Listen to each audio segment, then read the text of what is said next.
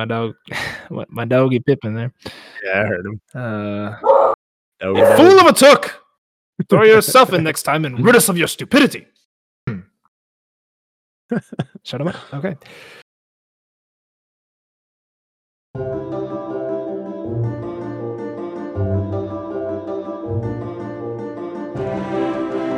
Welcome, my lords, to the Well Earned Comforts podcast. I'm Sam. And I'm Seth. Thank you for joining us on the Walls of Isengard as we explore the many works of Tolkien and, of course, discuss life. We're glad to have you as part of our fellowship as there's no telling where we'll be swept off to, and it has been quite a long time since we have been swept off to anything, since we have been uh, very busy before we could podcast and get our, last episode here, our last chapter of Children of Hurin. So before we do that, we're going to jump into some babbling like Butterbur, like always. Check in with my brother Seth over there in Michigan. What's going on? How you doing? What's up? You know, it's been a long time. Um, it really has. Yeah, that's my fault. But we'll get yeah, into it's it's all good. Yeah, we'll get into that. You've been busy doing the Lord's work, literally. Uh, at least from our end, not a whole lot. You know, just one day at a time with Evelyn. Uh, we're actually gonna start some physical therapy for her because she's not showing the desire to crawl or Mm. walk yet, and she actually just had her first birthday. Uh, what like Yeah. actually a week ago today? Jeez. Yeah, um from the point of recording not releasing this but sure. Yeah, yeah. yeah. she she just isn't wanting to walk yet and she's like the doctors or pa that we were seeing said she's basically about like 18 month old in regards to her fine motor skills and her attention span and those things. And then when it comes to mobility and her gross motor skills she's basically like an 8 month old so we're going to start some physical therapy for her here shortly just to get her up and moving a little bit better Yeah. just to kind of connect those those neurons a little bit. Um but yeah other than that it's it's been awesome to watch her grow up. We she is in the what did they say? The 50th percentile for head circumference which cool. She is in the 24th percentile for weight but she is in Oh, the wow. 7th percentile for height. So she she's a little top heavy at this point. I mean her brain yeah, is just yeah. taking over everything. Um wow, but yeah it's it's a lot of fun. Uh and that's then cool.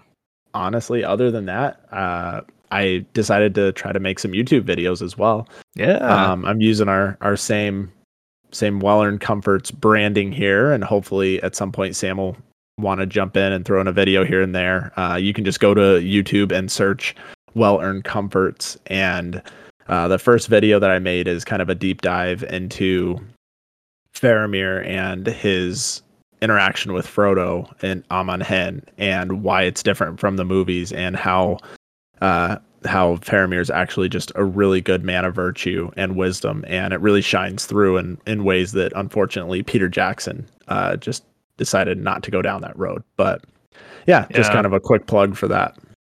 no, that's awesome. I love that.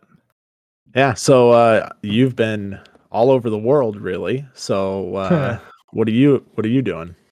Yeah, man, it's been wild. So I just listened because I was like, what did we even do last time? I don't even know. So I, I listened to like our podcast while I was mowing earlier today from the last episode to just try to remember where we were. And I remember in the babbling like Butterbur, I was like, yeah, we're about to leave for high school camp. Um, so that happened. We went to South Carolina and did our high school camp. That was fun. We had 670 high schoolers from our entire church going there. It was nuts. a kid actually set off stink bomb on one of the floors of the hotel and it permeated through the entire hotel and we didn't even have the entire hotel. Like there were actual guests Yeah, there yeah. there was even there were like some pilots from southwest airlines there that were like what is happening right now? This is complete anarchy. And it was. And uh, that's what fair, happens it's when not you the quality of their service, but well fair enough. Uh, but yeah it, it was there were some really good things that came out of it. We're gonna have some baptisms this sunday from that and uh, some really From good the stink bombs? conversations. Yeah yeah yeah. Yeah that's what turned people yeah, to christ. yeah, yeah. no, okay, well, good to know.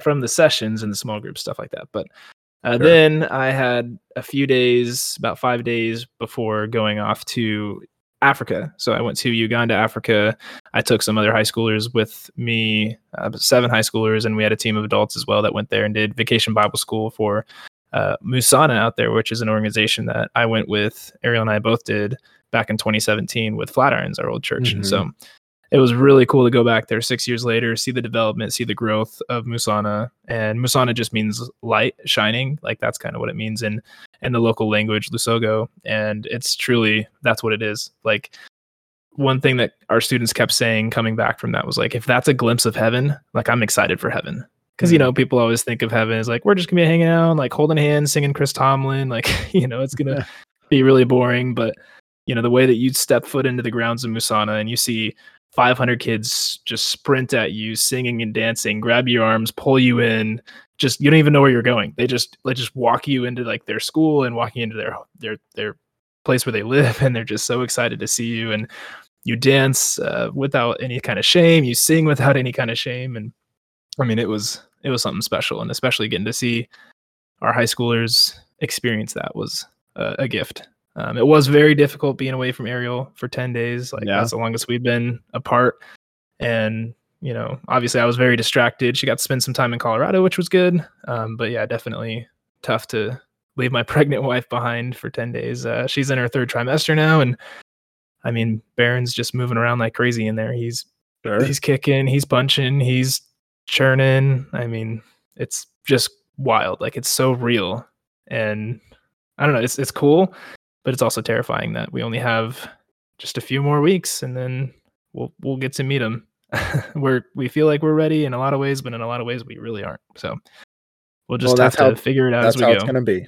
That is how it is yep. gonna be. And the things you're not ready for, you'll find out that, oh, you know what?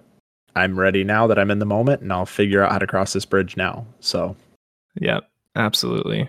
So that that's awesome. It sounds like you got a great time out there. I I've never had the privilege of you know leaving the country and going out, but every you know every time you hear from somebody that does get to go do that, they say you know just the people are so much happier as a whole, mm-hmm. you know, than we are here in the Western quote unquote more developed world. It's it's almost yeah. like the amount of technology that we have, which is fantastic. I mean, we're sitting right across from each other. Yeah, yeah, absolutely. You know, doing this podcast, which is awesome. But so much of our lives is dictated by technology and politics and all this stuff. And and the people over there every person i've talked to that is from the western world that goes over there they just have a heck of an experience. And they're like these people are happy. They have community. They have relationships with one another that are just so much more genuine than the facebook interaction type of relationships yep. that we have over here Hundred percent. I mean, they depend on one another. Like that's genuinely you see that. Like Musana, like where we were, the primary school, it's it's like kindergarten through middle school pretty much. And so you got the mm-hmm. older kids that are pretty much like helping father and mother some of these younger kids because they're boarding school. Like it's a boarding school. So the majority of them actually stay there the entire time.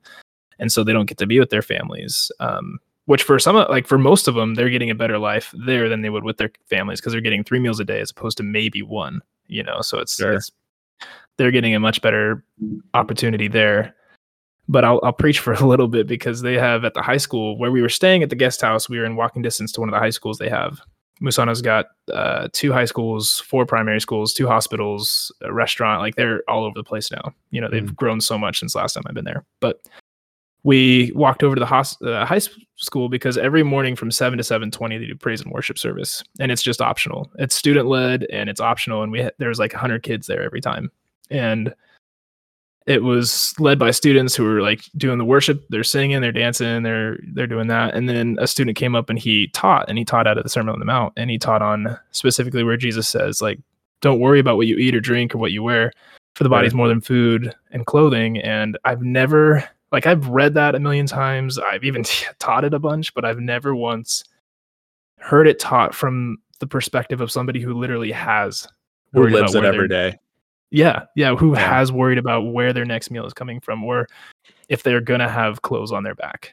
You know, it's not like, oh man, I really want Chipotle right now. It's like, no, it's just what's what's my next meal, or you know, sure. I want these Jordans, these Nikes. It's like, no, I just want to make sure I can have shoes on my feet it's it's just a whole different perspective and he was completely convinced he's like seek first his kingdom and his righteousness and you'll be good like god's going to provide for you he's he's done that in my life he's going to do that for you and he's telling these younger kids that and it just i mean i almost started tearing up i was like wow this is a whole level of faith that i don't even know if i can unlock you know Yeah. Yeah. Just crazy. That's that's incredible. That's really cool. Yeah. All that to say, it was amazing. If you have an opportunity, check out Musana. Selfish plug, not even a selfish, shameless plug. Uh, check out Musana. Just see what they're about. If you're looking for a place to tithe and you don't want to give it to a church or something, give it to Musana, man. They're doing amazing, amazing work. I love it. I love it. Yeah. Well, that's plenty of babbling. We got a lot of uh, meat and potatoes. But before then, of course, one of our favorite segments, Riddles in the Dark. Riddles in the Dark, where we grab a little bit of dialogue from our three in one Lord of the Rings book and to see if we can stump the other person to see what the character is, uh, what the context is, and where in the book we are reading from. So, without further ado, uh, Seth, See, cool. let's see, let's what do you got for me? I think you could probably get this one. All right, here we go.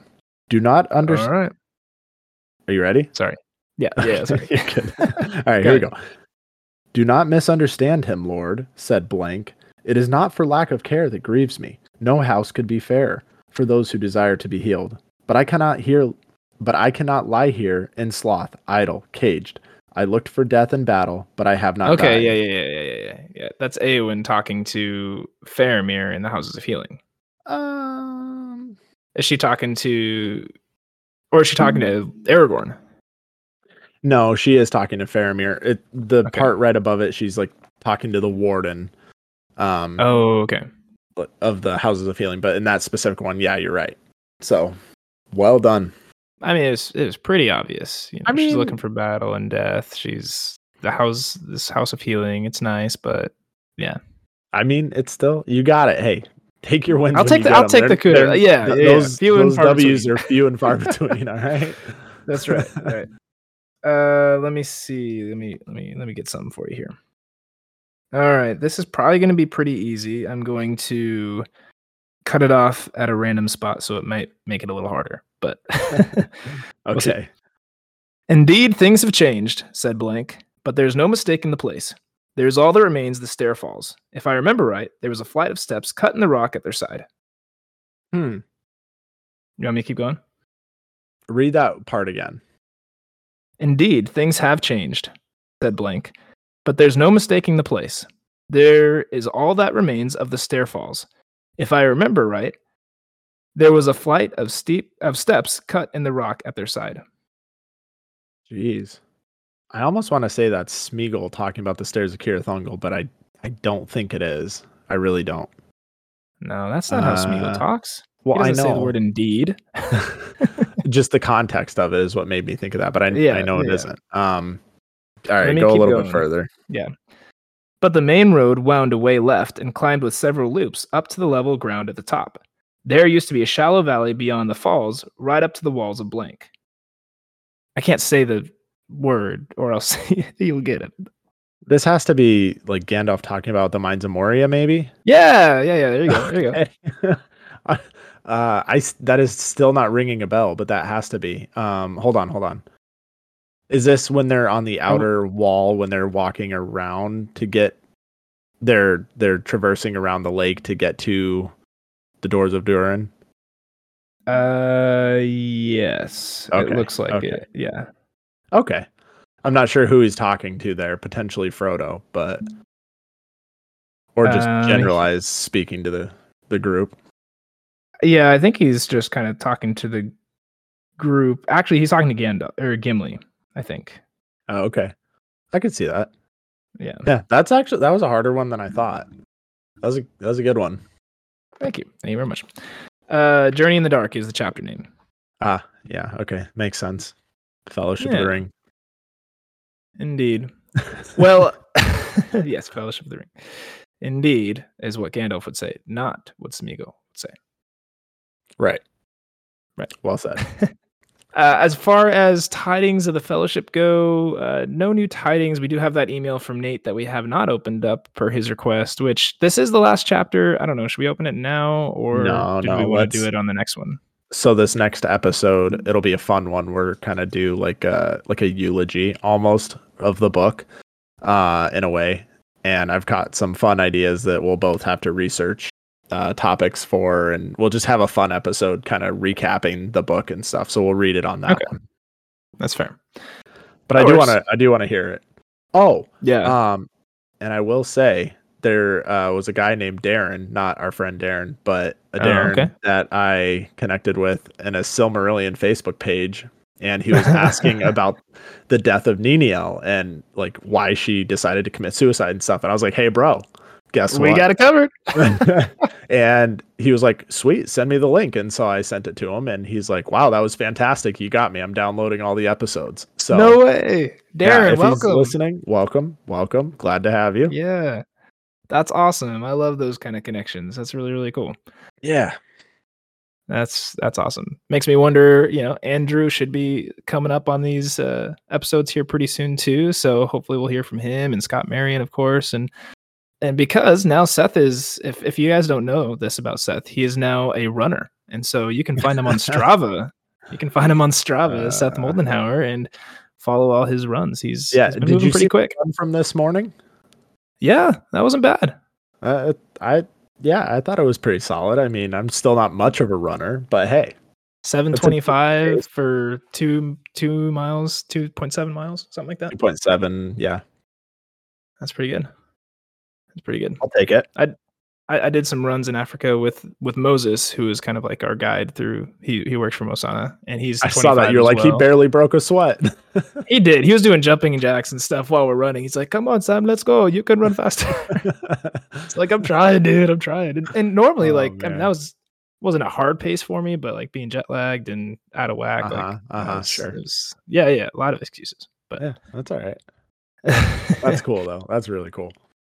Yeah. Anyway, yeah, tidings of fellowship. We love you guys. We love hearing from you guys. So make sure to send us on uh, your thoughts, your Tolkien stories, whatever it is you'd like to send us, and we will share it here on the podcast. But moving from that into the meat and potatoes of today's podcast, the lore, like we mentioned in the intro there, this is our final chapter of Children of Hurin. And Seth and I were talking about this last time we podcasted it. It does feel like it's kind of dragged on a little bit. We're ready for the Yeah. next thing, but we cannot overlook the importance and the uh, the weight of this last chapter because it, it is really just the culmination of such an epic tale. And uh, before we get into that, just a little quick summary from where we left off last time. Because if, like me, you don't even remember what we talked about last time because it's been so long, uh, we jumped into uh, we, we we saw obviously Turin had killed Glaurung, which was great, and then Glaurung's like his venom poisoned Turin, and he fell Blood. s- into a deep yeah his blood poisoned Turin into a, a deep slumber, and he he kind of fell down, looked till like he was dead. You know, everyone thought he was dead. Brandir thought he was dead, but then Glaurung, when Ninio came up to Turin and tried to mend him back to health, Glaurung had his final laugh and told him, "Hey, he's actually your brother, just so you know." And she remembered everything from before, and so then she has some conversation with the Brandir and then decides to jump off the cliff and die. she kills Yeah. herself, falls into the falls into the river, and then Brandir, seeing that, was like, "Well, gosh, I kind of want to kill myself too now." But he doesn't. He goes back to the camp, tells everybody what happened, says, "Hey, Turin's dead. Nino jumped off cliff. Also, their brother and sister. So it's kind of good that they're both dead. The dragon's dead. Like everything's actually doing okay, and that's kind of where we left off. Again, Turin is still he's not dead, but he is in this like sleep-like stupor next to the dead body of Glaurung, and that's kind of where we pick up. Yeah, so this chapter just jumps right into the action and it just kind of hits the ground running, no pun intended. Um, so as Niniel is running away, yelling for Turin and decides to, you know, jump in the water, Glaurung died at that point. He took his last breath and he died. And with that, the the curse that or not the curse, but the venom kind of released Turin from the darkness that was surrounding him. And he I think it was raining and it was in the middle of the night and he rolled over and Yeah. the um the hilt of Gurthang kind of poked him in his sto- in his side and he he woke up and he, I kind of just imagine like I don't know, one of those old like Saturday morning cartoons where, you know, somebody gets poked in the butt and they jump up like straight up and run away. Yeah. yeah, That's kind of what I imagine happens when he rolls over uh, and Gurthang just kind of bumps into him. And so he gets to his feet and he looks at his hand in bewilderment because if if you remember, he he was bound by Niniel. She had wrapped up his hand where Yeah. uh, the dragon blood had landed, and so he looks at it and he sees the white cloth and he's he's thinking to himself, why would uh, why would one tend me so and yet leave me here to lie cold amid the wreck and the dragon stench? What strange things have chanced? And so with that, he reaches down, he picks up Gurthang, and he says, This foul or foul was the venom of Glaurung, but you're stronger than I, Gurthang. All blood you will drink. Yours is the victory. And keep that keep that in mind. Yeah, All blood you yeah, will drink. That's kind of prophetic. Mm-hmm. Um, so at this point, Turin decides to go in search of Niniel because he's like, "All right, well, I killed the dragon. I did what I want to do. I need to go. I need to go find my woman."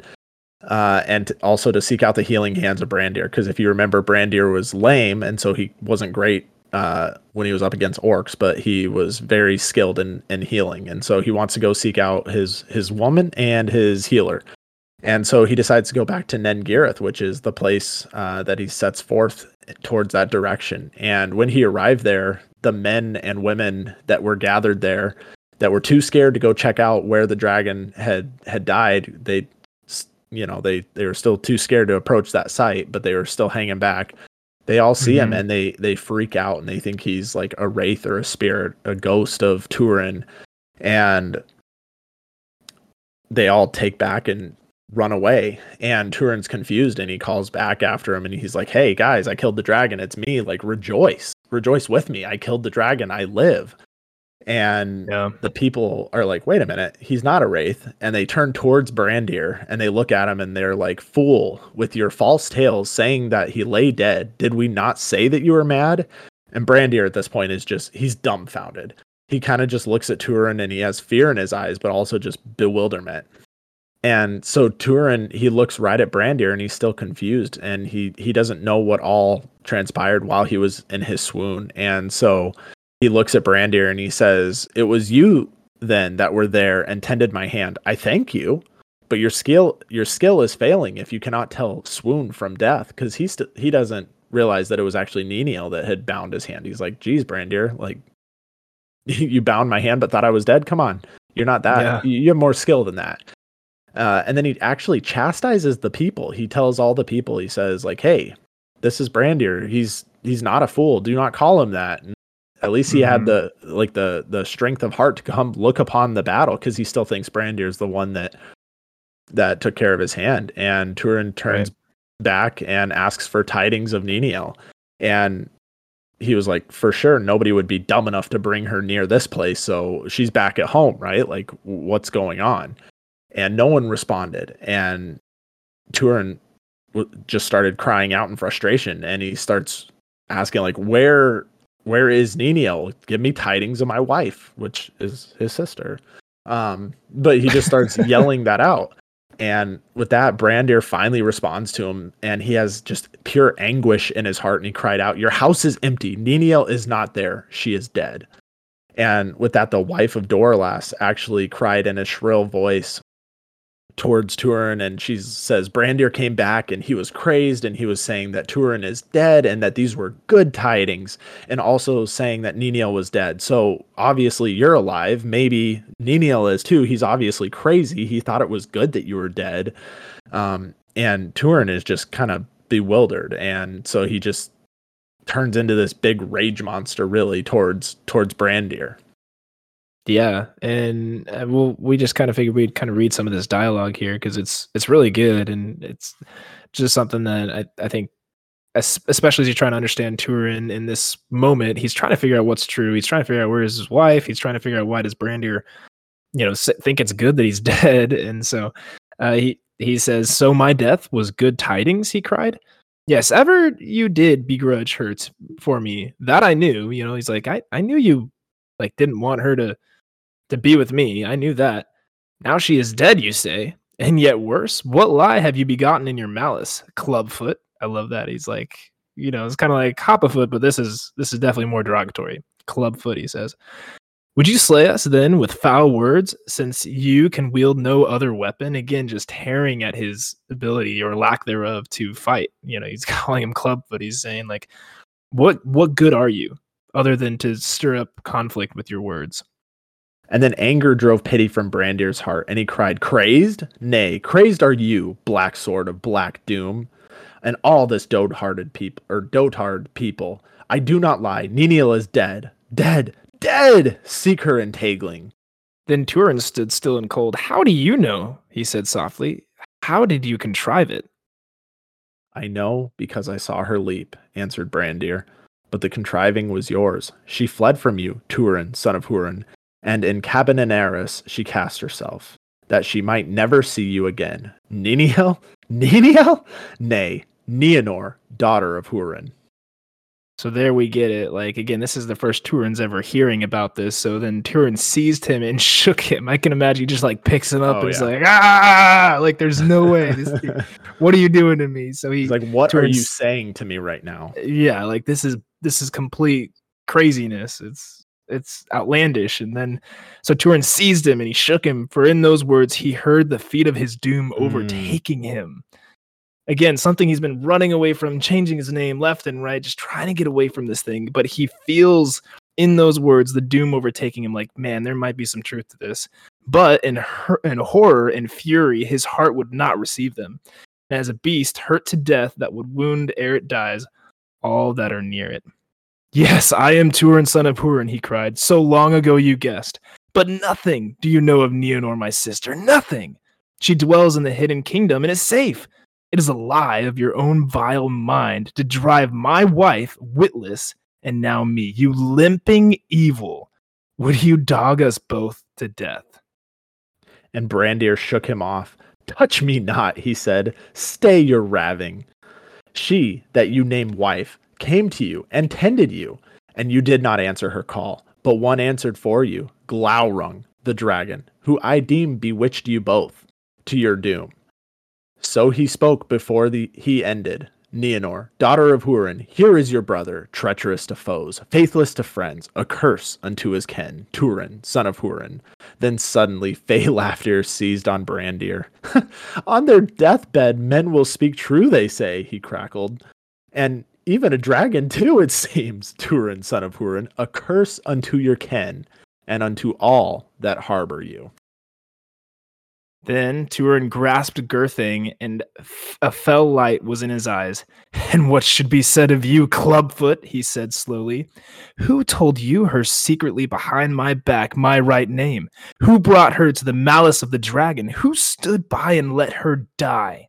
Who came hither to publish this horror at the swiftest? Who would now gloat upon me? Do men speak true before death? Then speak now quickly. Then Brandir, seeing death in Turin's face, stood still and did not quail, though he had no weapon but his crutch. And he said, All that has chanced is a long tale to tell, and I am weary of you. But you slander me, son of Hurin. Did Glaurung slander you? If you slay me, then all shall see that he did not. Yet I do not fear to die, for then I will go seek Niniel, whom I loved, and perhaps I may find her again beyond the sea. Seek Nino? he cried. Nay, Glaurung you shall find, and breed lies together. You shall sleep with the worm, your soul's mate, and rot in darkness.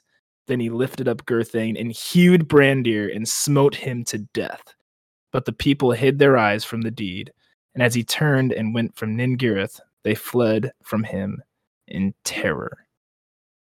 Ooh, Man.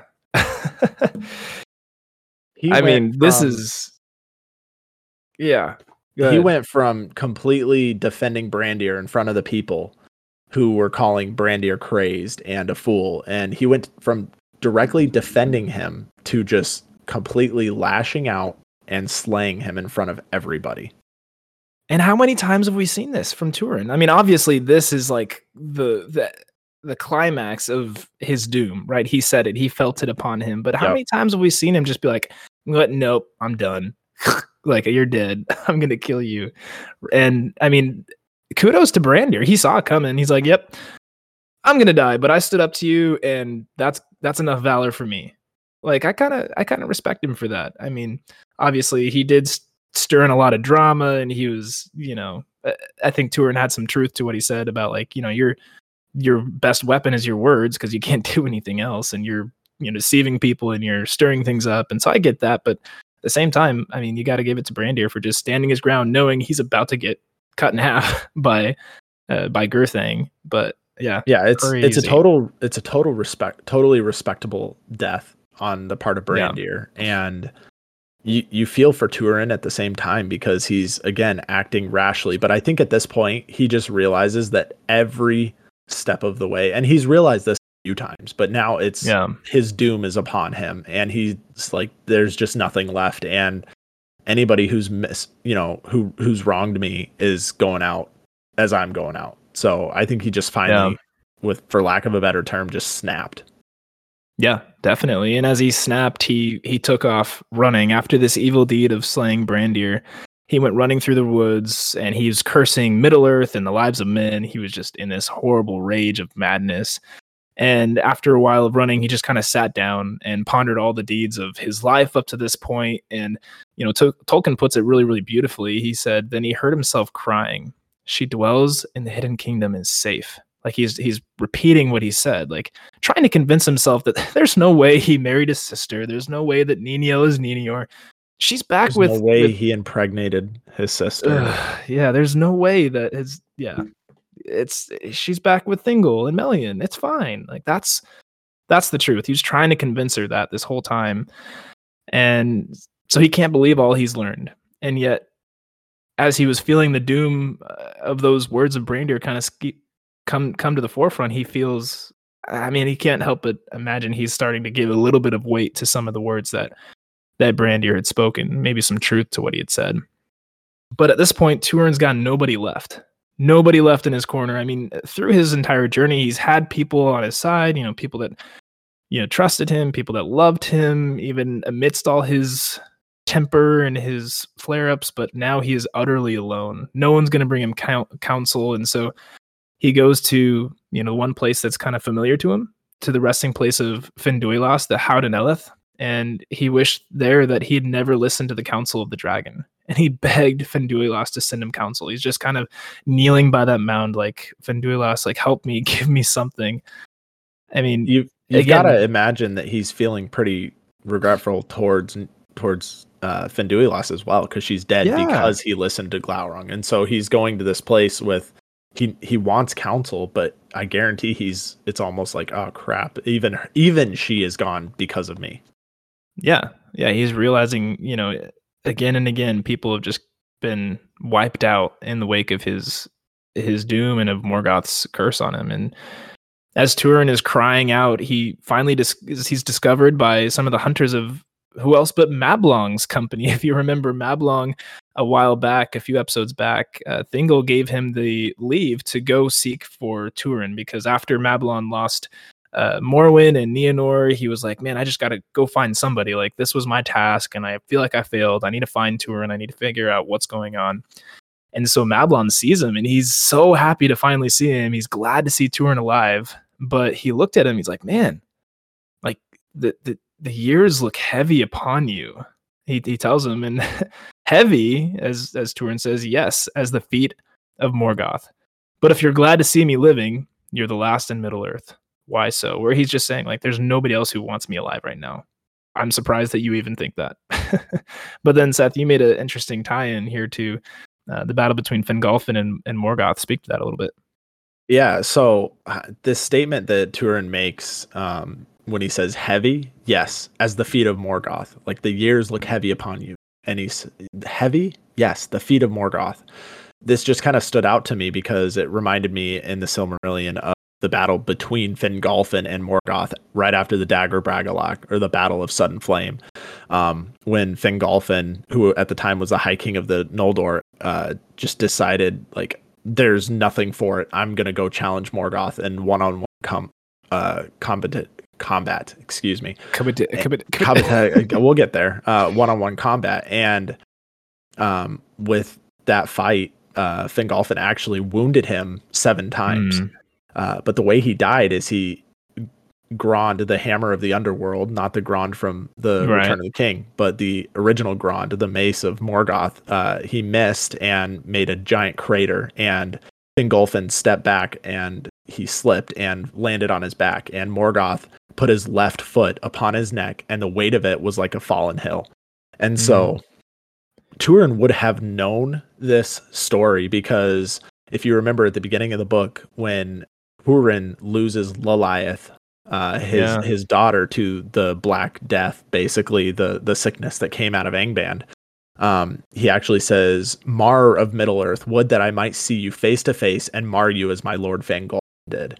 That's earlier in this book. And so you know that Turin as a kid was told this story about Yeah. the battle between Fingolfin and Morgoth. And and so he knows about this. And so he's he's making a statement saying, Yeah, the the weight of the years that have been upon me is basically like that weight of a hill just on my neck. It's it's the foot of Morgoth on top of me.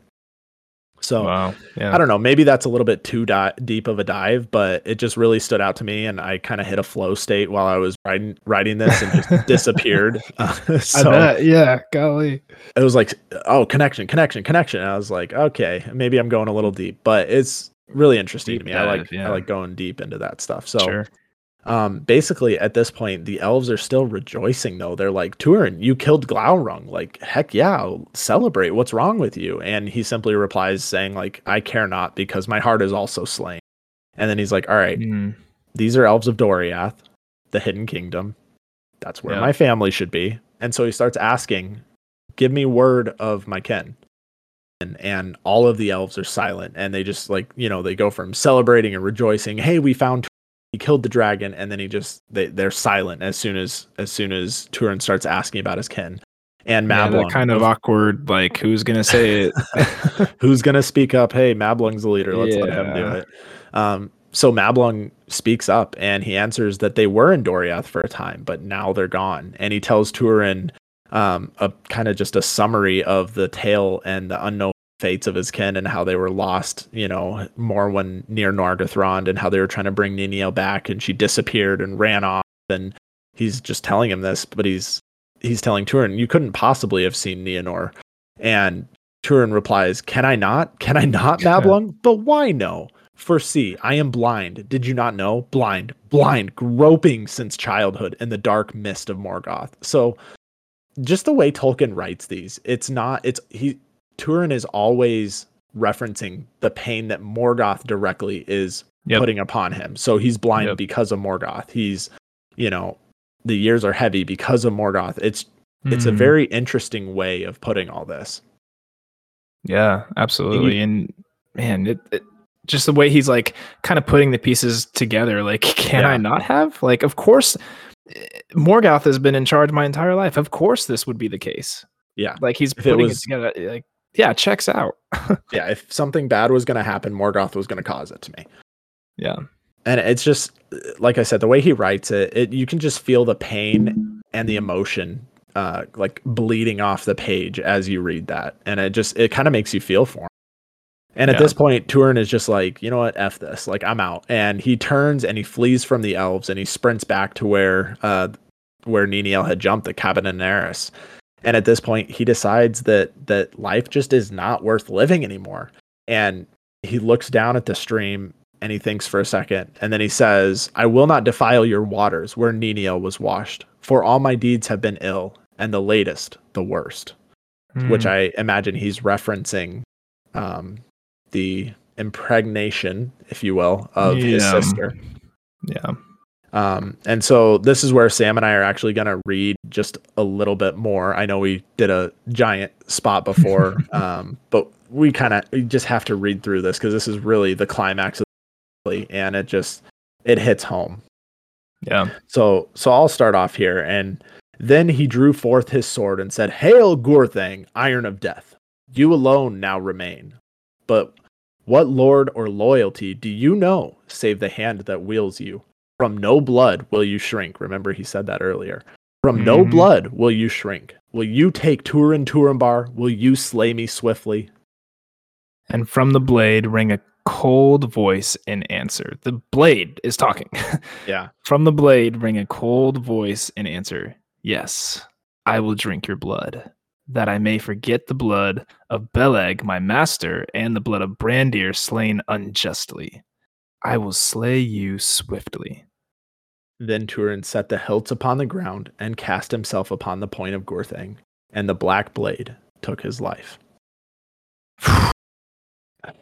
Oh man. So if you remember The sword. The sword. Why did they take the sword? From like Well, how many episodes ago was I like, just leave the sword, Beleg? Don't take it. And then, oh, Turin kills. Beleg with the sword. Oh, I should probably take the sword. No, Turin, leave the sword. Don't take it. And now the sword is like, oh yeah, I'll, I'll kill you. and if you remember, even when Beleg was trying to get the sword, when he when Thingol and Melian way back when were saying, "Yeah, whatever you need to take on this journey," and he wanted a sword, and Melian was like, "Well, this this is dark as as the person who made it, who was Eöl, the dark elf, and who was not a Mhm. good person, who had to basically use the sword as tribute to escape the land of Doriath, basically." Um, but Melian of all the people always giving out perfect advice do not take the Nobody would. sword and he does it anyways and Yeah. i wanted to ask you sam do you think that the sword speaking is the sword legitimately speaking or do you think that it's kind of the subconscious of turin telling himself like you slayed brandir unjustly Hmm. That's a that's a good question. I would say just from how Tolkien uses inanimate objects to be kind of animate, if that makes sense. Like with the Uh-huh. ring having some have, having some personality of its own, some some pull of its own. I think the sword has that as well. And I mean, you we see it time and time again, like with Beleg too. The killing of Beleg, like that was kind of the sword, not not the sword's doing in a sense, but even the sword poking Turin to wake up. Like I think it Hmm. it kind of has a little bit of pull in the world, kind of like the One Ring Sure. would have. And okay I mean, I don't know how it would speak. I don't know if that's something that was just Turin's subconscious and giving, you know, this being some voice voice to to it. what the sword was projecting in a way yeah, but at this point, he's got so many demons in his brain, man. Like he Yeah. he is just his psyche his psyche's shot, and so it could very well be like he's just schizophrenic at this point, and the sword's like, yeah, let me just kick, let me just take you out. man and so if you remember in last week's episode um when turin was i think it was last week might have been the one before what last week who am i kidding? Uh last episode um when turin was talking to Niniel and he said that you know morgoth or his minions neither of them us are going to die by their hand. And yeah, that prophecy rings true as Niniel takes her own life by jumping in the Cabed-en-Aras, and Turin takes his own life by, you know, jumping on the hilt of Gurthang or on the the point of Gurthang. Um, so it's that's where that's where Turin ends, but the story keeps going. Um, and at this point, Mablung and the rest of the elves just like chase Turin down to like, hey, come back! Like we've let everybody else get away. We're not letting get away. And they get up there and they see what what he's done. And Mablung, you can just feel like what he's going through too. We've talked about that with his Mhm. his failure on the the quest of Nargothrond and everything. And and he says to himself, I also have been meshed in the doom of the children in Hurin, and thus with words have slain one that I loved. And so he's taking he's taking blame Some for ownership, Turin yeah. killing himself, which I don't know if that's actually fair. Um Nah, Because- I wouldn't say so. Turin was gonna do something anyways. Uh, Yeah. All all Mablung did was confirm what Turin already knew. yeah, Uh, so at this point, the men of Brethil they destroyed the body of Gor of Gurthang. Here I do go doing it again. Um, I knew it was gonna happen. at some point. yeah, I knew it was gonna happen. of course. Um, but yeah, the men of Brethil destroyed the body of Glaurung and they created a massive burning, and the land was completely barren thereafter, and nothing would, nobody would go near it. And they took Turin's body and they laid him in a high mound alongside the shards of Gurthang um, that had broken asunder. Which is so interesting. The shards of Gurthang, like, I mean, you think of the the sword that was able to pierce through Dragonhide without any problem, withstood the dragon blood without any problem, and then now after killing Turin, shattered. Like it's like that was its last Mm. goal. Like its will is done, and it just boom. That that's all it took. Yeah, no, that's a very interesting. I mean, you could go down a bunch of rabbit holes. Was the sword Sure. Ashamed of everything it had done, you know, with slaying Oof. Beleg and Yeah. slaying Brandir was was Turin such a formidable person and just being that the sword had to take everything it had in it to kill him and so it sh- Right. shattered. That's that's an interesting point. Yeah, you you bring up something very interesting there. I wonder I wonder about that one. I mean, of all the things this sword has been able to do, like the Right. reason why Beleg wanted it in the first place, and then just because somebody like Jumped on stuck it. in their stomach, jumped on it, now it's broken. I mean, there's got to be more to that. Yeah, and again, Tolkien just kind of leaves Yeah, that leaves up up to your to own interpretation. Sure. Man.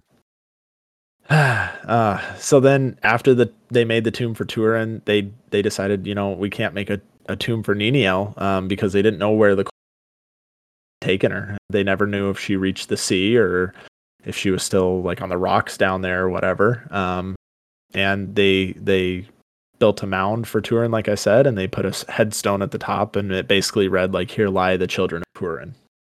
Hmm. Golly. And, you know, again, the book doesn't stop there either. You think, you know, the children of Hurin are both dead. Now we're done with this book, The Children of Hurin. But uh, we actually jump all the way back to, if you forgot about him, Hurin, the dad, you know. and again, from the beginning, he's watching everything happen through the eyes of Morgoth. And so he's seeing everything that we just talked about. And so with the death of Turin and Neonor, Morgoth's curse, you know, he's is finally come to fruition. He's utterly destroyed the children of Hurin, and Hurin at this point has nothing left to live for, really. And so he's like, "All right, Hurin, you know, you've suffered enough. Go die as you wish." You know, he just kind of lets him go. Well, that's what enough, he which- that's what he makes Turin, or I'm sorry, that's what he makes. yeah, it makes one think, think. Yeah, he's using him. He's got yeah, he's he's still using him. he's using him, but he's at the same time like telling him, "Hey, it's you know, I, I'm done with you. I'm done playing with you. Here you go." Yeah. Which is funny because you mentioned like going back to the very beginning of the book, like if he could see Morgoth face to face, he'd mar him just like Fingolfin did, and he did see him face to face, and all that happened was his two kids got completely and utterly destroyed in a very tragic way because of it. So maybe should have rethought how formidable his foe was at that point, but Sure. again, Hurin has seen everything that just happens.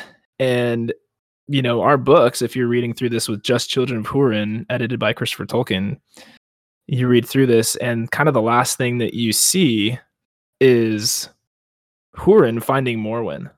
And so Morwen, who had ran away, like just kind of in the mist back at the coming of Glaurung, you know, way back, she just kind of appears out of nowhere. Hurin finds her and at the graves of their children, and Morwen just kind of dies in in his arms, in Hurin's arms. They have some dialogue. They talk about, you know, she's like, "You didn't come in time. It's too late. Our kids are done," and she just dies in his arms. And that's kind of the the end of the book. Like it's it's a weird kind of end of the book, and I don't know if this is because of the way Christopher Tolkien had to edit it, if this is the way that you know J.R.R. Tolkien really wanted it to be. I don't know. What do you think, Seth? Is that like just an editing thing, or I honestly have no idea. Um, maybe because this standalone story has been f- so focused on Turin that maybe that abrupt ending about Hurin and Morwen just was more fitting rather than carrying on the story and bringing it completely full circle with what happens to Hurin after. Um, just because it, I don't know, it it is almost anticlimactic. You go from the death of both the children of Hurin, and then all of a sudden, if you keep reading in the Silmarillion, in uh, the histories of Middle Earth and the the uh, I believe it's the uh, the War of the Jewels. It continues about all of Hurin's wanderings after being released, and so I think I think Christopher Tolkien just kind of wanted it to be a standalone story and just used you know his editing privileges to be like, no, this was about Turin and and uh, and Niniel more so than Hurin. yeah, that would be my yeah, guess. that makes sense. Sure. Yeah, I- I but can because that. we love you guys, we are going to actually go through some of that. So this podcast Yeah. is only halfway over. We did all the heavy lifting for you, or rather, Seth did all the heavy lifting for you while I was recovering from jet lag, and we did some deep dive in. Uh, again, he did some deep dive into kind of see what Hurin's travels were after after that. So, kind of backtracking a little bit before he meets Morwen, he first went back to Dor-lómin. You know, again, he just goes back home thinking that's where the best place to go is. And he was only there to find that it was again just a, a dark place, way different than what he remembered it to be and he was shunned by his own people because again they feared him as a wraith. They're like there's no way this is hurin you know the house of uh, of haleth. Like there's no way that this is that guy. And so uh, then he joined some of the men that uh, ended up actually rescuing Turin and they you know from before and they traveled with him to the edge of Brethil again where Ch- where Hurin knows where the grave of his children are. And so at that point, he just kind of like disbands from that that group. He hung out with them for a little while, but he disbands them, gives them the slip, journeys northeast uh, to the Crissaegrim with the hopes of gaining admittance to Gondolin. Um, actually, because he, if you remember from the very beginning of the book, him and uh, Huor had gotten airlifted and airdropped into Gondolin yep. by the Eagles, and so he's like, "Well, that was a cool place. Maybe I can go back there." Um, but the Eagles actually brought news of Hurin's approach to Turgon, the king of Gondolin, who kind of replied, saying, Your words bode ill, for they can bear not but one meaning. Even Hurin Thalion has surrendered to the will of Morgoth. My heart is shut. So if you remember, Hurin Thalion is what the elves named him. It's meaning steadfast. Steadfast. Yep. Yeah. Yeah. Absolutely. And so he's he's realizing like even the steadfast Hurin has given over to the will of Morgoth, even if he doesn't know it. Like, you know, Morgoth is using this as an opportunity to know where the hidden city of Gondolin is. That's kind of what to, Morgoth is hoping to get out of this. So Turgon pondered these things, and again, Hurin cried out, just kind of in the wilderness, hoping he's somewhere close to Turgon. Uh, without fear of being heard, he just cries out, Turgon, Turgon, remember the fen of Serech. Oh, Turgon, will you not hear in your hidden halls? And again, going back to the you know the first time that they were given aid by Turgon when they went to the hidden city of Gondolin. But Huron, uh, Huron, that's a tree. Close enough. I think. About time you do it. yeah, I guess it's my turn to slip up. Hurin uh, was heard yelling in the direction by the servants of Morgoth because again, the orcs and the captains they're all trying to find this this hidden city, and so they hear Hurin just screaming in the wilderness like a madman. And they reported this quickly to Morgoth, and then he was like, "Okay, so the hidden city is nearby. You know, the High King of the Noldor, Turgon, it's it's close by." But at this point, again, Hurin never actually finds his way in, so he goes back to Brethil, and this is when he finds Morwen, and this is where kind of, like I said, we go backwards in time a little bit to where outside of your books, uh, there's some conversation here, and so uh, as he sees Morwen coming again. This is the first time he's seen his wife or anyone from his family for you know over 20 years, right? And so he sees Morwen, and he's like, Eledhwen, Eledhwen, as as she's kind of stumbling towards him, weak and frail. I mean, she'd been in the wilderness for the last however long since you know that departure of Nienor. I think it was probably so. two or three years. I don't know for sure, but I I'd have to look at the dates, but I think it was at least two or three years yeah, so she's just living off the land, like hasn't had a change of clothes, a bath, or anything. Probably like she's just kind of stumbling into his arms as as he's finding him. And uh, Morwen says that again, like I mentioned, it took too long for Hurin to come back, and that the children are lost. And Hurin replies by saying that it was a dark road that he came back, and and as he could know, he, he knows of their fate. He again, he's seen everything that had happened, and and Hurin gave kind of a hopeful hopeful statement here. He says, "But you're not. You know, again, you're my wife. Like you're, you're not gone." But Morwen's like, "Well, almost. I am spent utterly." And so she says, "I'll go with the sun, for they're lost, my children. Little time is left. If you know, tell me, how did she find him? How did she find him? How did Nienor find Turin?" Yep. She doesn't know. Morwen has no idea that they got married, that they get that they had a kid together. Hurin's like, do I even tell her this? He decides against yeah. it, which is probably smart. So Hurin doesn't even respond. And there Morwen dies in his arms in the setting of sun. So then Hurin then rose up and made a grade for Morwen. And then that's where, again, the Children of Hurin book ends. Uh, but Hurin's story doesn't. But again, a huge, heavy ending tragedy all around, it's just it's insane. But I'm I am I, thankful. I mean, you, you think about Morwen as a mom, not getting to hear the tragedy, the the full tragedy of her kids. That's I guess that's a, that's a win, I suppose. yeah, exactly. if, you, if you, can find one. I mean, Hurin, eh, it's so hard because he finally finds his wife and he's like, "Hey, there's a little hope. I know the kids are gone, but you're still here." And she's like, "No, I'm I'm not. I'm not. I'm not for this world."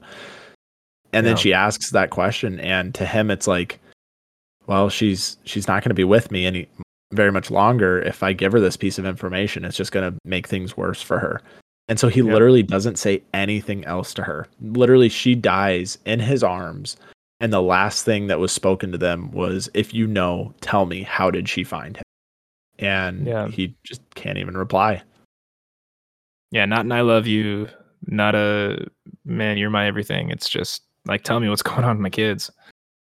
Man. And it's heavy. yeah, it's very heavy. Um, so, anyways, uh, I'll just summarize, like I said when I say that, but there's a few more paragraphs to go. Still, I'm summarizing a lot of events. It's like 70 Yeah. pages of of Hurin's wanderings in in the uh, histories of Middle Earth. So, it's a lot. Again, big kudos, big big kudos to Seth for putting all this together. So.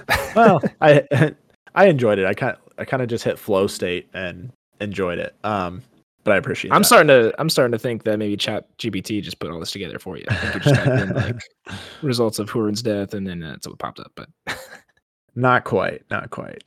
Um, so after the death of Morwen, Hurin has many more things to go do, and he actually decides to go back to to Nargothrond and look upon uh, the halls that his son once commanded, and that Finrod Felagund had, you know, commanded in Orodreth, and the place that the dragon had overtaken, and he walks in there and Tolkien says he looked upon the broken doors of Felagund while leaning upon his staff. And so I imagine he's just this old withered man just leaning upon his staff, just looking at the destroyed entrance to this once ma- majestic city, really. Yeah. When he decides to go in and see what he can find and and he does find somebody uh somebody that we once knew and Yeah. that somebody is Mîm, the last of the petty dwarves, and he sees uh he sees Hurin coming and he actually kind of steps in front of him and he's like, Well, who are you? Why are you here? This is my land now. So after Amon Obel, or not Amon Obel, what is it? Amon Rûdh. Amon Rûdh, when he yeah. betrayed when he betrayed Turin earlier in the book, he went south because he was actually one of the dwarves to help Finrod make these caves and everything back in the day. yeah, And so he went back there after his home was destroyed. And Turin looks at him and he says, Who are you that would Hurin. hinder Hurin Did I say looks at him. Turin? yeah, Turin's dead. Hurin- He's gone. He's gone. He's gone. Then Hurin replied, Who are you that would hinder me from entering the house of Finrod Felagund? And Mîm basically says, You know, I'm one of the dwarves that mine these caves prior to them, and I've reclaimed it. And Hurin then says that uh, Mîm won't enjoy his inheritance any longer. He states his name and who his son, and he looks at Mîm and he says, he says, My son was Turin Turambar, whom you have not forgotten. And it was he who slew Glaurung, the dragon, who wasted these halls where you now sit. And not unknown to me, by whom the dragon helm of Dor-lómin was betrayed. And so if you remember, Mhm. he was seeing all these things through through Yep. Morgoth's eyes. And so he knows who Mîm is. And at this point, I'm imagining Mîm just like shaking in his boots. If you remember, even with Turin, he immediately started to play victim and, oh, please don't Yep, kill me. Please yep. don't kill me. Please don't kill me. And so he's doing the same thing. But at this point, Hurin just, he has no pity. I mean, just like everything was taken away from Turin, now everything is taken away from Hurin.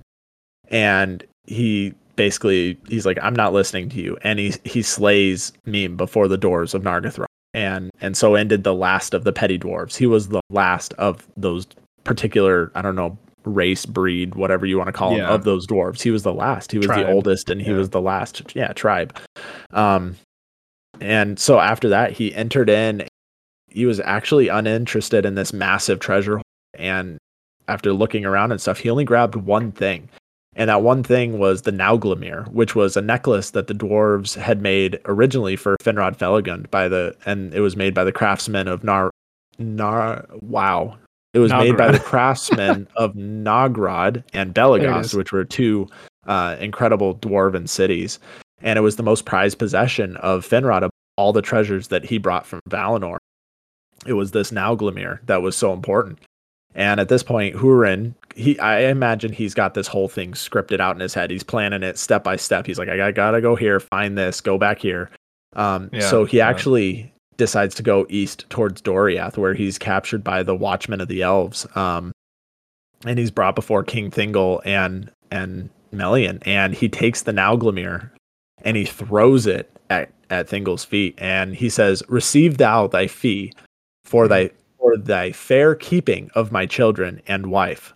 For this is the Nauglamir, whose name is known to many among the elves and men, and I bring it to thee out of darkness of Nargothrond, where Finrod, thy kinsman, left it behind him when he set forth with Beren, son of Barahir, to fulfill the errand of Thingol of Doriath.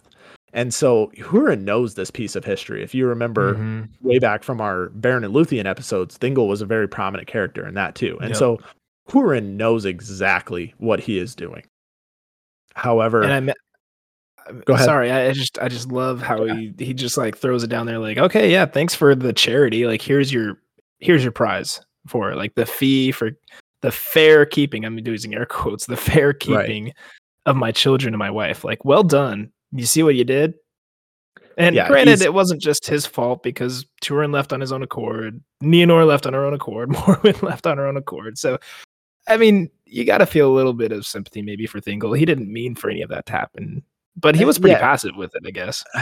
I mean, you'll see as we go on down the document a little bit here, but Hurin is taunting Thingol, and he he knows what yeah. he's doing. He's planned this out. But if you remember, Hurin has only seen everything through Morgoth's eyes, and so sure, there's no way sure. that Morgoth would allow clear vision of, you know, the good treatment in Doria. Well, he wouldn't that, have been even been able to see it because of the girdle of Melian, right? He wouldn't have been able been able to see that, would he?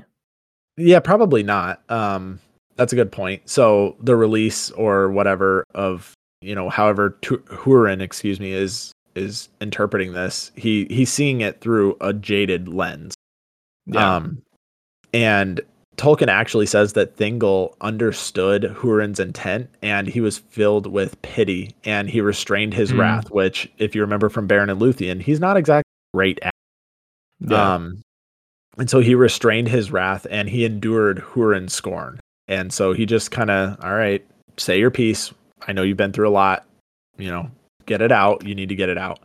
And at this point, you know, maybe the wisest of all beings in the first age of Beleriand, Melian decides to speak again. And every time she speaks, she's right. It's just yeah. like a listen, running thing with Melian. You better listen. And yeah. she says to Hurin, she says, Hurin Thalion, Morgoth hath bewitched thee. For he that seeth through Morgoth's eyes, willing or unwilling, seeth all things crooked. Mm. Long was Turin, thy son, fostered in the halls of Menegroth, and shown love and honor as the son of the king. And it was not by the king's will, nor by mine, that he never came back to Doriath. And afterwards thy wife and thy daughter, and thy daughter, were harbored here with honor and goodwill. And we sought by all means that we might to dissuade Morwen from the road to Nargothrond. And with the voice of Morgoth, thou dost now abrade thy friends. So it's like reading King James, but she's basically saying what I just said that even though he feels a certain way and believes a certain thing, that doesn't mean that's actually what was going on. And yeah. with this, Hurin, he he calms himself and he's like, "Oh, okay well then here is the necklace and he gave it to Thingol and I imagine this time it, it's a it's a lot more sincere. He actually means mm-hmm. it. He he takes the necklace and he he said, "You know what? With this I have nothing left. My fate is fulfilled and I'm no longer a thrall." And I think he's saying like you're not going to keep me here. Um, mm. by saying I'm no longer a thrall. And with that he left Doriath and he he traveled westward until he came to and he, like his daughter, cast himself in. And in the Silmarillion, it says, and so ended the mightiest of the warriors of mortal men. And so now everybody is dead. Is dead. Everybody. Golly, man. Everyone is yeah, they're all gone. I mean, there's there's no happy ending no for hope. any of them. They there's no joy. It's it's just all ruin so before we keep going, and there's just one section left. I know this is a long episode, but Sam, I want to get your thoughts of all four of the deaths between Hurin, Morwen, Turin, and Nienor. We have three suicides and one, mm. I guess I w- I don't know how I would phrase it, like just weariness and sadness, heartbreak. Yeah, life give up. Which I, one? Yeah, which one was? I don't know the best in a way. Uh, the best, like in like the most hopeful, Just- or like the No, the, just like the the least. I don't know, the least tragic. Hmm. Okay. Uh, well, definitely not Turin. Definitely not Nienor. I mean, she's carrying a child that was born to her by her brother. I mean, that is that's probably the I don't know. Maybe that's the worst because again, you feel the shame, the regret of what's what you did. Is all those memories come flooding back in. I'd say maybe Morwen, as she's. I mean, her death is still tragic, but I mean, she didn't really actually know what happened to her kids. Thankfully, because Hurin the steadfast was like, "No, I'm gonna, I'm gonna protect you from that. If, if I can do anything else, I'm gonna protect you from that." So I'd say probably hers. I mean, it still sucks. She wandered the wilderness for two years just in hopes of finding either her kids or or her husband, and finally does. And then it's like, okay, got nothing left. See ya. Yeah, So I- I, mean, still incredibly tragic, but that's probably the, the the best of any of them, to in my opinion. I, I was gonna say the same thing. I think that that Morwen's death was the least tragic, even though it was still incredibly tragic. And I, I don't know. There's something to be said about she was the only death of the four that didn't take her own life. She didn't. She kind of still went out on her own terms in that she said, Yeah, "I'll go with the just- sun," She but just she didn't spent though. directly. Yeah, she didn't directly take action upon her own. So Yeah. I don't know. Just something I wanted to run by you. She she stopped holding on to life, like she was desperately holding on to life, and then just kind of like let it go. You know, Sure. it's it's like an old person on their deathbed where they're just like, okay, it's time now. You know, I'm gonna I've let it go. I'm gonna stop. I'm gonna stop fighting this. Oh, I'm sure. I'm sure. Yeah. Yep. well, there's more. yeah, in the doc, I, I literally wrote, "But wait, there's more." yeah, we're trying to sell you here on something, but oh man. So back on like Thingol's perspective now, we're on his uh his perspective here for the story. He's got the Nauglamír in his possession, and he's also, if you remember, he's got the Silmaril that Beren gave him, um, or rather that Bella gave the hand of Beren holding the Silmaril to Thingol. yeah, Uh, exactly. but Thingol decides, hey, this is a beautiful necklace. Like, let's put the Silmaril inside this necklace. So he decided to commission the dwarves of Nogrod to put the Silmaril inside this necklace. And so, as the dwarves are doing this, it's a long project. It's a hard project. I mean, the Silmaril, you remember, that's a, a beautiful gem. Like, it can't really be tainted by anything. And it took One a long, three, long time. The other two are still in Morgoth's crown. Exactly. Yeah, and so it's a very prized possession. Um and and so Thingol then took the necklace once it was finished from the dwarves and placed it around his neck. And then the dwarves were like, "Wait a minute. That's ours." Which doesn't really make sense because you know, Thingol's like, "Hey, make this for me," but they look on it and they're like, "This is just gorgeous and we made that." So therefore it is it is ours and and of course they didn't actually come to an agreement on payment. And so like Thingol never actually said what he was going to pay them for doing that. And so they're like, hey, our payment is the necklace, by the way. Yeah, so the dwarves had originally they were the ones that made the Nauglamír for Finrod Felagund. And so Yeah. that's why they're they're laying claim to it. They're like, well, this isn't even Thingol's. We gave it to to Finrod and he died, therefore it shouldn't pass on to Thingol, who it was brought to by Hurin. It's it should be ours. So that's that's how they're trying to spin it and claim Yeah. the rights of Yeah. the. But of course, Thingol's like, "Are you kidding me?" He spoke back in score and he said, "How do ye of uncouth race?" Which is, uh, you know, a very derogatory Yeah. term. You know, he's he's definitely putting them down. How have ye of uncouth race dare to demand out of me, Elu Thingol, Lord of Beleriand, whose life began by the waters of Cuiviénen, years uncounted ere the fathers of the stunted people awoke. Fathers of the stunted people, like you guys are Yep. just you're runts. That's all you are. But that was not the smartest way to talk to a bunch of uh, lust driven dwarves. And so these dwarves, driven by their lust, combined with their rage, they laid their hands upon him and killed him. Like, I don't know where like the guard of Thingol is. I don't know if he's by himself thinking he's safe He's- or what. But He's down in the bottom like smithy that was built directly for these dwarves to work on the necklace. So he's down there in in the Silmarillion it said that he would go down there and watch them work often. So I imagine he's down there completely by himself and just like fixated on this this jewel. Gotcha, gotcha. So yeah, they they killed him. King Thingol, they they kill him, and you know Yep. after the death of King Thingol, a heavy change came on Doriath, and poor Melian, of all people. I mean, yes, it's a tragedy for Turin, for Hurin, for all that, but but Melian, like the only one who's like trying to tell people use common sense, like stop doing all the things you're doing, is just realizing, okay, my my husband's dead, and she sat beside the body of Thingol and and thought about their time and when they'd first met, and and she knew that this parting was a forerunner to a greater parting. She knew that the end of Doriath was coming. You know that that was going to be a natural response to this. So at that point, Melian would only speak to Mablung, you know, her one trusted elf, and she actually told him to send word to Beren and Luthien, who like kind of died but then kind of came back to life, and so they're still around, to send word about the Silmaril uh, that they'd had. And then Tolkien says she, Melian, vanished out of Middle Earth and passed to the lands of the Valar beyond the Western Sea to muse upon her sorrows in the gardens of Lorien, whence she came this tale speaks of her no more. So now Melian is gone too, along with Elu Thingol. She and just disappears in, though. Yeah, I mean the way I kind of so she's a Maia. She's she's on par with yeah. Sauron and Saruman and Gandalf, and so I, I, if you remember at the end of the Return of the King, um, it happens twice, but with with the death of, or the destruction of the One Ring, the when like um Sauron just kind of his he like vapors away yeah, kind of yeah. and then same thing when when Sauron is killed by Grima how sure. Like the his vapor kind of looked towards the west and then it was blown east. Blown away yeah. So I imagine she just kind of decided okay I'm done taking this shape and I'm going to go back mm, to okay. becoming a Maia so that's kind of what I imagine.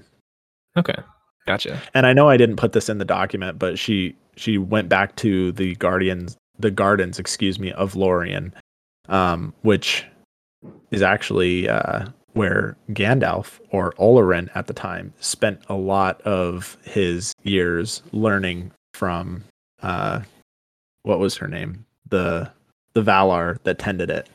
Yeah. Uh, so if you if you remember, Gandalf learned pity from her in the, in that area. Yeah. And so yeah, yeah it seems like a pretty fitting place for Melian to want to hang out after yeah. everything she's been through in Beleriand. Definitely. Man, well, after that, obviously, Mablung was able to contact Beren, and Beren obtains the Silmaril after defeating the company of dwarves that had taken the Silmaril uh, that came to Eärendil through Elwing, his wife, and the granddaughter of Beren and Luthien. And so, thus, Middle Earth was saved from Morgoth and the War of Wrath, uh, for a little while. I mean, it's it's crazy how these things are completely interconnected with the story of Beren and Luthien. You know, we kind of left off there. We maybe should have gone into what actually happened afterwards with Beren and Luthien and how they had to, you know, do do what we just mentioned. But again, Tolkien, the way that he creates his stories and how they completely come full circle. There's Easter eggs here and there. Like there's everything that's connected. Even like what you mentioned with like the feat of Morgoth, bringing in that connection from Finrod Felagund. Like I had no idea. Like I've I've read that story a couple times where they fought together, but I didn't ever make that connection. Like there's just yeah. so many interconnected pieces of his work. It's it's incredible. Yeah, it is, and just it blows my mind. Like yeah, it's the Silmarillion, so it's the stories of the Silmaril, right? But this one specific Silmaril, it you know, it went from Morgoth's crown to Beren's hand to Thingol to a necklace on Thingol to the dwarves to, you know, Beren and Luthien getting it back and then passing it on kind of as heirloom down to their granddaughter. Yeah. Who marries um Eärendil, who to make it even more full circle is the son grandson of of Huor. So he's Tuor's son.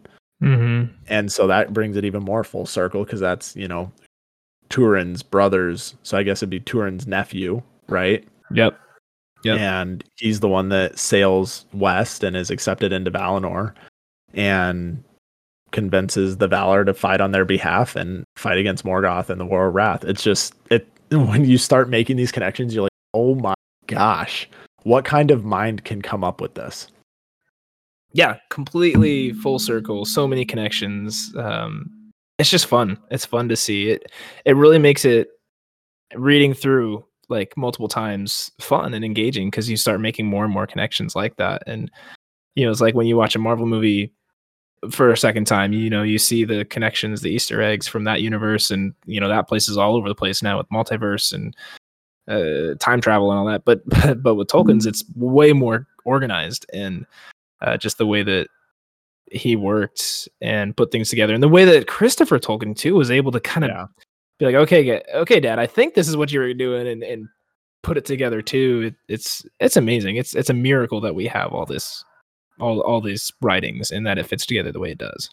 It really is. And if you think about it, a couple of things. Tolkien or JRR literally created an entire career for his son.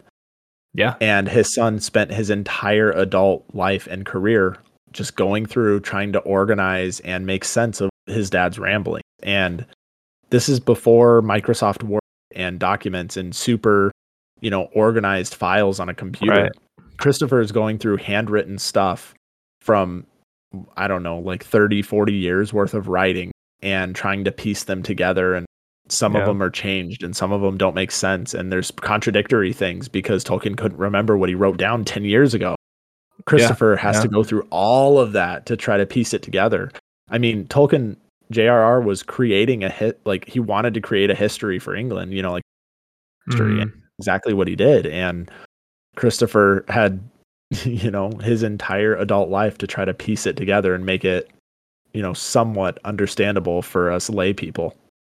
Yeah, yeah, and he made a, a great living doing that, and then you know their grandkids just sold the rights for millions of dollars and made a living that way. yeah. it's fine. That though. might be fine. even more depressing than this entire story. Ooh, there's the tragedy right there. Is Amazon's Ring of Power, the true tragedy of Middle Earth. Yes, I would agree. Wow. No, but honestly, this has been such a fun read through. Uh, kind of sad that we're at the end, but also excited. You know that we've gotten through an entire book. Uh, Children who are in reading that together, entire book of Tolkien. That is uh, again so sad, but so so powerful. You know, there's a lot of lessons to be learned in here. A lot of things that stood out to me, and things that you brought up too that I would never have caught. And so I thank you for that. And uh, yeah, thank you to our listeners who've kept with us through this read through. Um, and hopefully you guys enjoyed it. Again, we'd love to hear your thoughts as you finish out the book, even if you were just listening to us and didn't actually read. You know, we'd just love to hear how you're dealing with it. How are you handling all this tragedy as well? Yeah, and I I just wanted to say I looked back. I think the first chapter that we went through was released mid December of last year. So this has been you know six and a half seven month type of project for us. Wow. And so Sam, I wanted to say thank you to you for this undertaking. You know, this is Mm. quite the commitment to go through this entire book. And so I wanted to Yeah. say thank you to you for sticking with me because I know this was kind of my baby, the one that I really wanted to go through. And so thank you to you and again to our listeners that have found us that have stuck stuck with us. Like we we appreciate all of you. Um and like sam said we really want to hear like what what are your thoughts on this? It's a tragic story and we want to know. Um and then i did want to just before sam closes us out here say next week we'll have a somewhat fun episode just kind of summarizing certain things about the story. And i just i have a few ideas be a more much more lighthearted episode and just kind of a fun culmination of this incredible story Yeah, I love it. Can't wait for it, and I'm I'm super grateful. I'm super thankful that we actually got to go through this and that you made the suggestion because again, it was a a corner of Middle Earth that I was not so familiar with, so it was fun to get to go through there and just glean what we did. So. Well, again, thank you guys for listening. At this point, you already know Gondor's calling for aid. We're breaking into the halls of Meduseld and we're shouting, Gondor calls for aid. Will you, Rohan, answer? So if you enjoyed the podcast, please light a beacon of your own by sharing it with fellow friends and fans. Also, don't forget to like, subscribe, and leave us a review, not only on the podcast, but on the new YouTube channel that Seth has created as well. Go check out that video on Faramir. It's really, really awesome if you haven't had that opportunity to do so yet. But again, like we mentioned, share your Tolkien story with us. We want to share it here on the podcast and be a fellowship together. You can email us at wecpodcast at gmail.com. But like Seth said, what to expect from next episode, we're going to do a kind of a summary of Children of Hurin, and he's got some fun ideas that we're going to go through. Uh, go through a little bit of a prophecy that Tolkien kind of threw out there, and so it's going to be really exciting. I, I hope you look forward to that in the same way that we do. But until then, we thank you for joining us for some well earned comforts, and we bid you a very fond farewell.